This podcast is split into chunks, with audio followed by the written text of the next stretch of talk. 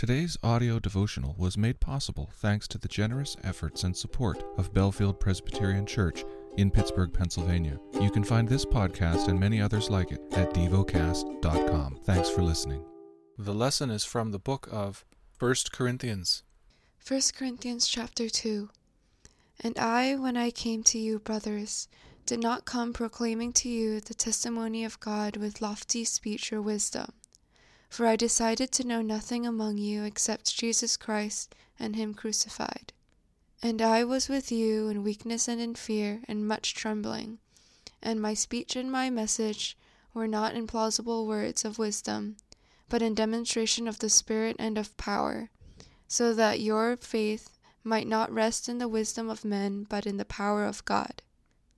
Yet among the mature we do impart wisdom although it is not a wisdom of this age or of the rulers of this age, who are doomed to pass away. But we impart a secret and hidden wisdom of God, which God decreed before the ages for our glory. None of the rulers of this age understood this, for if they had, they would not have crucified the Lord of glory. But as it is written, What no eye has seen, nor ear heard, nor the heart of man imagined, what God has prepared for those who love Him. These things God has revealed to us through the Spirit. For the Spirit searches everything, even the depths of God.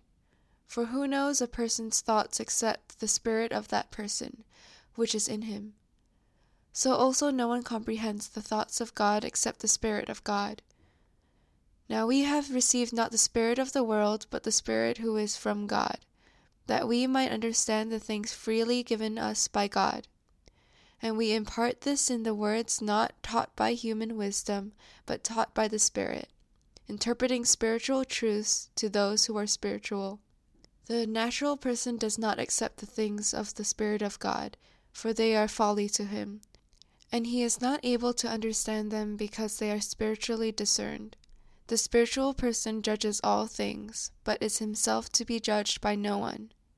For who has understood the mind of the Lord so as to instruct him? But we have the mind of Christ.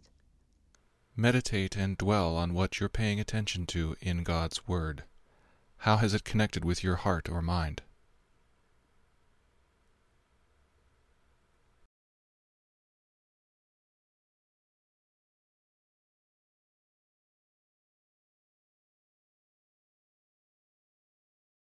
Pray to God freely about what has moved you today.